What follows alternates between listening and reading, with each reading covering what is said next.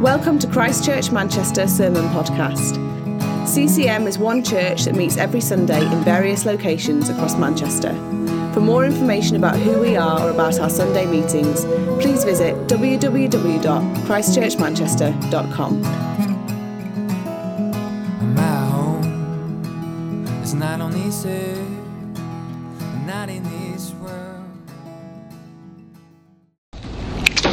Shall we pray as we start off this morning? Lord Jesus, we love you so much. So great to be able to sing out our praises to you this morning, just to share a little bit of how we feel. We thank you for the words of others that just remind us of what is true, what is good, and we just want to, again, just focus again on that as we turn to your word now, God. We pray that you'd be with us, help us. Thank you, Lord, for your spirit. We pray, send your spirit, God, upon us. Keep us focused on you, we pray. Amen. So wonderful to be with you guys. This week I heard a fantastic story of someone uh, sharing their testimony of how they came to faith. Very new to faith. This lady was talking about how hard her life had been. Uh, her health was terrible. She was um, uh, on the kind of uh, waiting list for a heart transplant because her heart was in such a mess. Uh, and then COVID hit and life just got increasingly difficult. She lost a job. Her partner, her husband, lost her, his job, and before long, their, their life was kind of absolutely like falling to bits. And uh, and then, very very tragically, her husband took his own life. And at that point, she felt she had absolutely nothing to live for. So she rang up and took herself off the waiting list for a heart transplant and said, "I will just wait to die. That's all I have now. I will just wait to die." And then she encountered somebody who began to share and to witness to her about the good news of Jesus, about how Jesus had stepped in and rescued her and saved her at the point when she was at her lowest. And as she shared this good news of Jesus, this woman began to feel something in her, in her heart that she'd never felt before, a stirring in her heart that led her to choose to believe on Jesus Christ and, uh, and chose this good news of Jesus. And her, she said in that moment her life began to change and she felt like she had something to live for. She felt alive again to the point where she went home and called the NHS and said, please put me back on the waiting list. I need a new heart because I've got something and someone to live for again. I just absolutely loved it when I heard this woman sharing what Jesus had done in her life. And you know what the beautiful thing was? She just hasn't been able to keep her mouth shut. Like she's met so many people and she just can't help but share what Jesus has done in her life. I want to be a person like that. I want to have an infectious uh, faith, an understanding of Jesus that I can't help but share. Today we look at a new series on the book of Acts. Acts is the sequel to the book of Luke, and in it we're going to see detailed that period of time in Christian history between the, the resurrection of Jesus and the death of the apostle Paul. We're going to hear about the forming of the early church and their early missional exploits. This morning we're looking at uh, Acts 1 and 2, 78 verses. I will not be going through it line by line, otherwise we'd be here to tomorrow. I'm going to try and answer this question. What's the difference between a church with power and without? At the end of Luke, we hear about Jesus suffering, and then he is killed upon the cross, and then he has risen from the grave. And right at the start of Acts, Luke records Jesus' final moments before he's going to return to heaven to be with his Father. Those final days where he presents himself to many. In fact, we hear that he's probably um, um, seen around 500 different people over a 40 day period. And he's giving them proofs all the time that he's real that he's alive and he's been telling them about the kingdom of his God and his Father, uh, the Lord. One day he's eating with his disciples and he gives them these final instructions.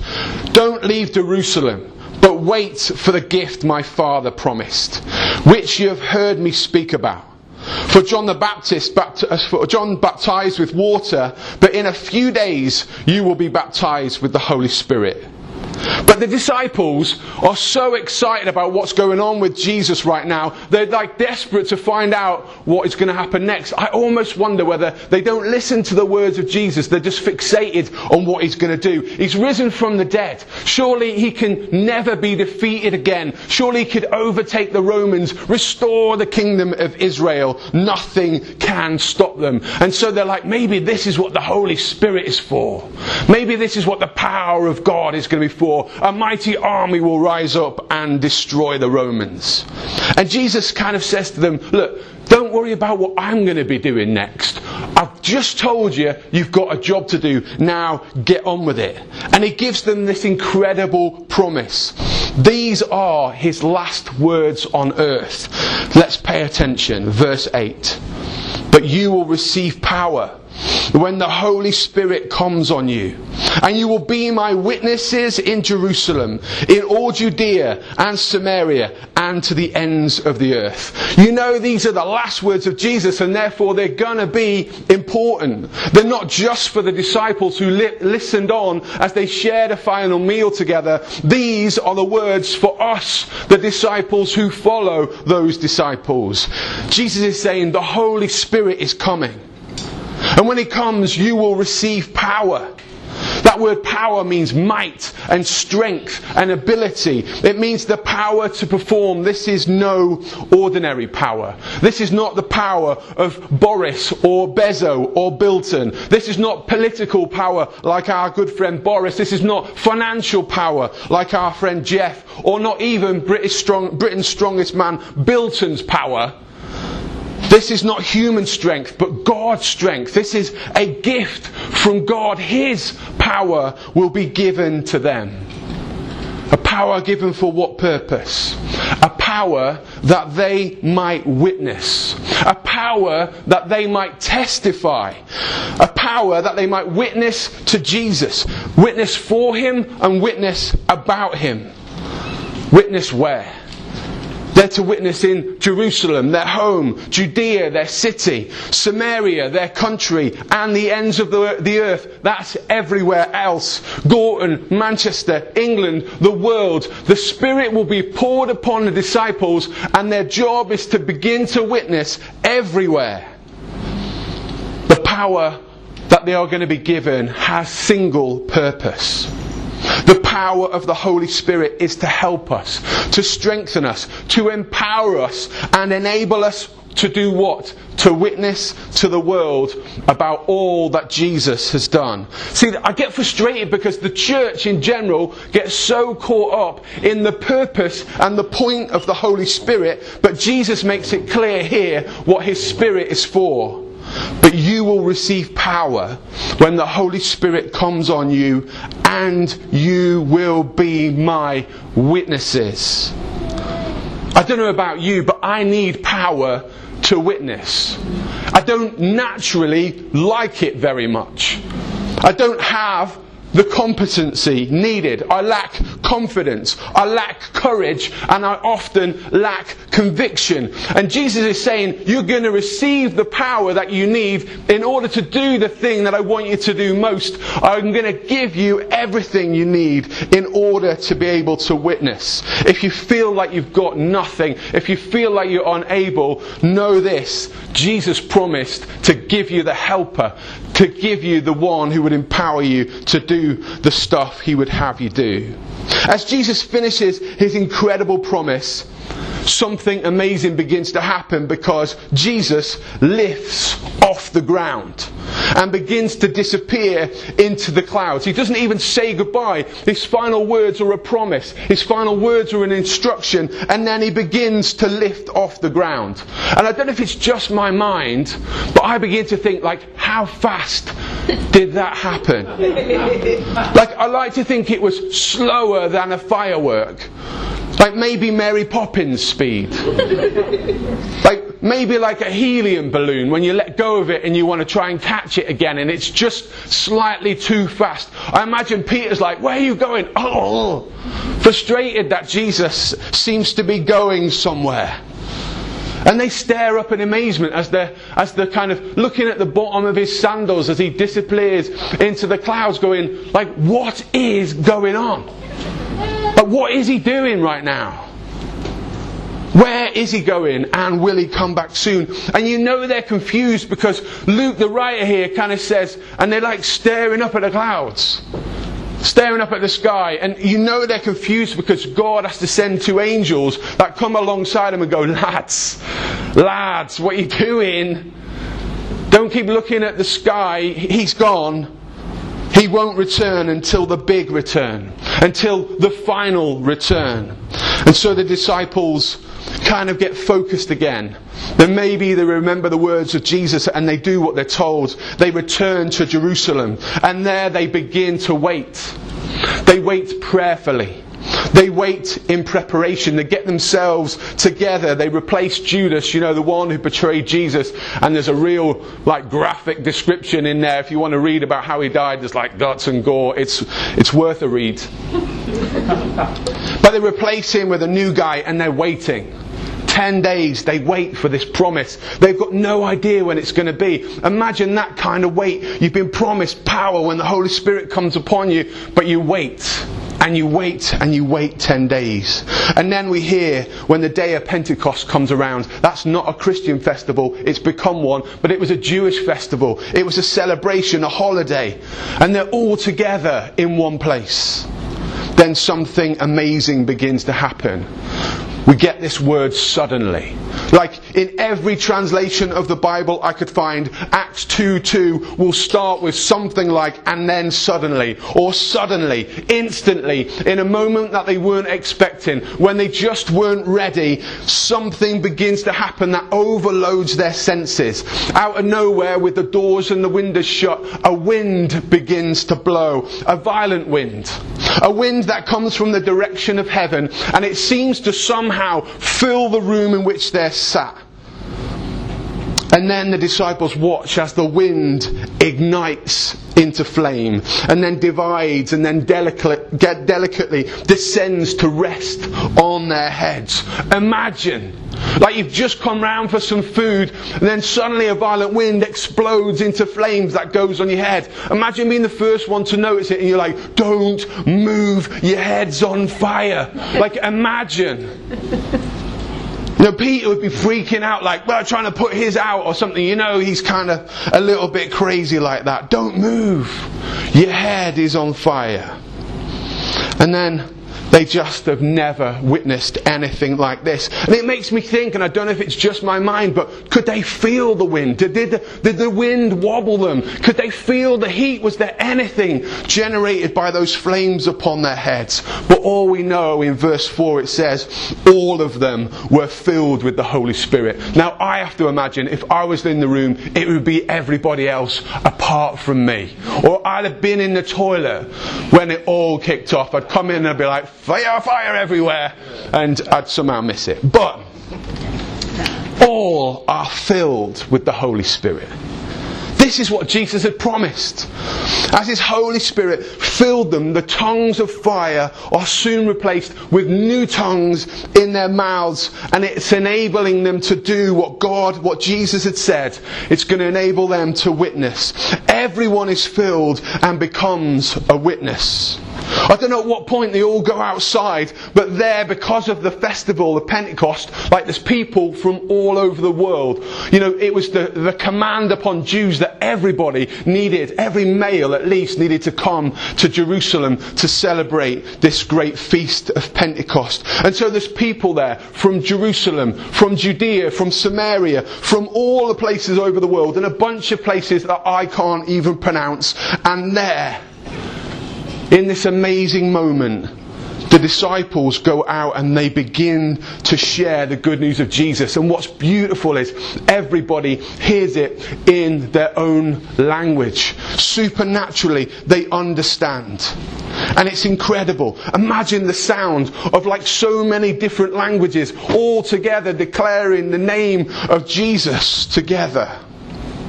The people are bewildered and amazed. How has this happened? And then Peter wants to address the crowd and it says that he stands uh, next to like the 11 the disciples they've come their moment together is just about to happen, and Peter stands and with a loud voice begins to preach.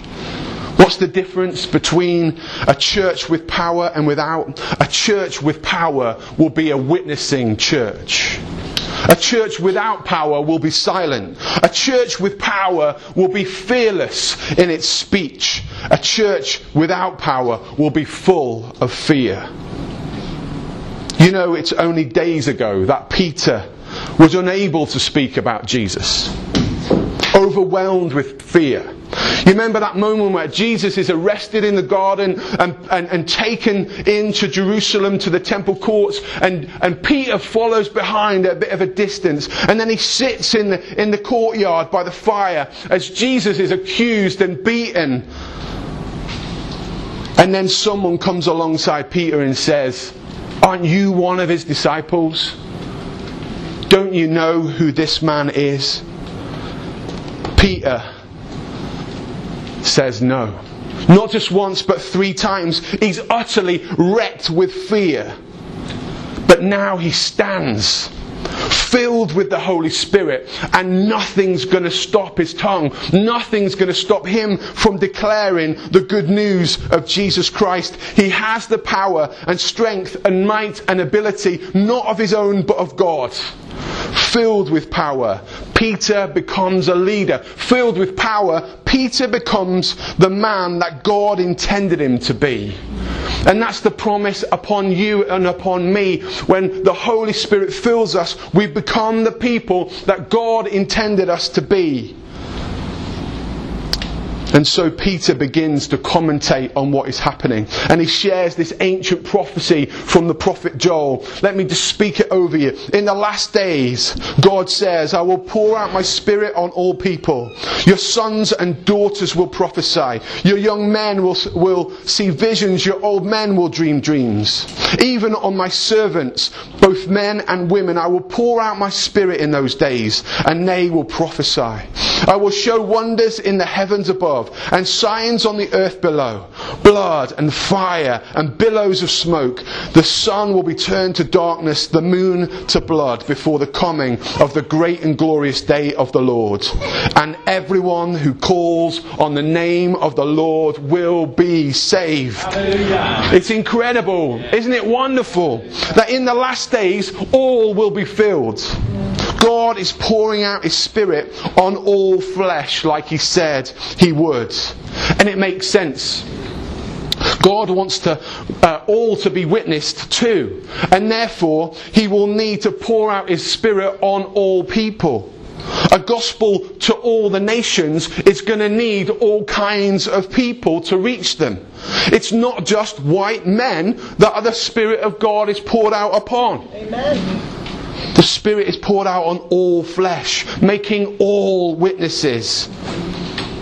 Mission and evangelism aren't the elite sport of a small group of radicals, but an anointing upon all of us. Let me say that again. Mission and evangelism isn't an elite sport for a small group of radicals, but an anointing upon all of us.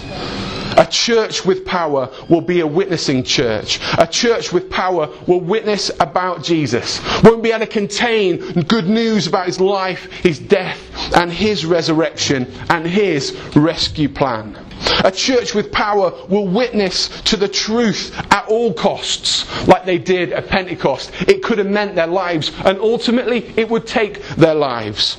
But at all costs, they have to witness. A church with power will witness with confidence to, in the gospel, like they did at Pentecost. A church with power will begin to see results like they saw at Pentecost. People will be cut to the heart when they hear the good news of Jesus, like they did at Pentecost. People will repent. People will begin to believe. People will be baptized. And beautifully, the Spirit of God will be poured upon them and they will become witnesses like they did that day in Pentecost. Thousands were added to the church that day. A church with power will become devoted to one another. The power of God unites us. It draws us together. It bonds us. People began to meet together, devoting themselves to the apostles' teaching. What was that all about? Because every single day they wanted to remind themselves about Jesus. Imagine if you've just seen him resurrected, you've seen the Spirit outpoured, you want to be around believers where you say, Stir me again for Jesus. Tell me again about his death upon the cross. Tell me again about his mercy and his grace. And they kind of got together and stirred each other so much that they just had to go out and witness. As they came together, they were captivated afresh by Jesus, and it spurred them again to witness. Even their unity and their devotion served as a witness. They were not a holy huddle. Jesus had said to them this in John 13:35. By this everybody will know that you are my disciples if you love one another. Their love and devotion and commitment to Jesus and to one another began to be a witness to those around them. A church with power will break bread together. And they broke bread together because Jesus said, Do this in remembrance of me. They were constantly reminding each other every day. You imagine they, they were trying to remember the commands of Christ and they would have thought about the, the times that they ate together and that moment where Jesus broke the bread and said, This is my body. And every day they would have said, Let's break the bread again. Let's remember his broken body. Let's remember his grace and his mercy. The grace and mercy displayed in Christ and his death for sin. And they are constantly recharging each other for witness. Get around people who are going to recharge you and ready you for witness. A church with power. A church with power will be devoted to one another, will break bread and remind each other of Christ. A church with power will see signs and wonders. And you know what? The church can get so caught up in, in holding on to these signs and wonders, but they're not really for the church. They're for witness. They serve as a witness. They sold their possessions and, and oh, so I've jumped a little bit. The miracles gave them opportunities to testify to the goodness of God, to testify to His power and the coming kingdom that would restore all things. And so miracles followed their witness, and their witness followed their miracles because it all pointed to the goodness of God. A church with power will be glad and generous. This too served as a witness. They sold their possessions to provide for those in need. And it came almost as like an overflow of God's grace. When you realize all that Jesus has done for you. It's generosity that flows from this. When you realize of, of, the lengths that he went in order to rescue and save all your possessions belong to him, and you can give them away to those in need. And even in their generosity, they began to witness to the goodness and the generosity of God. A.W. Tozer said these harrowing words. If the Holy Spirit was withdrawn from the church today, 95% of what we do would go, and no one would know the difference. If the Holy Spirit was withdrawn from the New Testament church, 95% of what they did would stop, and everybody would know the difference. I don't know about you, but I want to be in a church that would stop if the Holy Spirit stopped being present. I want to be in a church that knows the power of the Spirit. I want to be in a church that just can't help but to witness to the goodness of God. I want to be in a church that constantly reminds me about Christ, about His mercy and His grace. I want to be in a church that is united around Christ. I want to be in a church that is known for being glad and for being generous. Can you say today that you can witness to what God has done in your life. I hope you can. And if you can't, let's ask for His help. God is a good God who gives generous gifts and will not hold anything from His children. And He says He will pour out His Spirit on us. And so we've got to ask Him again, Lord, fill us and make us ready that we can be witnesses to the saving grace of Christ. Amen. I want to be in a church where the Spirit is poured out on all flesh. On all flesh. On each of you. Whether young or old or male or female, from any race or tongue. I want to be in a church that's ready to receive the Spirit of God. And so let's welcome Him now. Let's do it. Why don't you just open your hands? There's not an instruction from the Bible, but we want to say to Jesus this morning, we want to receive again from you. Lord, we recognize that without you we are nothing. Without you we don't have what it takes. And so we say, Come, Holy Spirit, fall afresh on us. Fill us with a new understanding of your grace and your mercy this morning.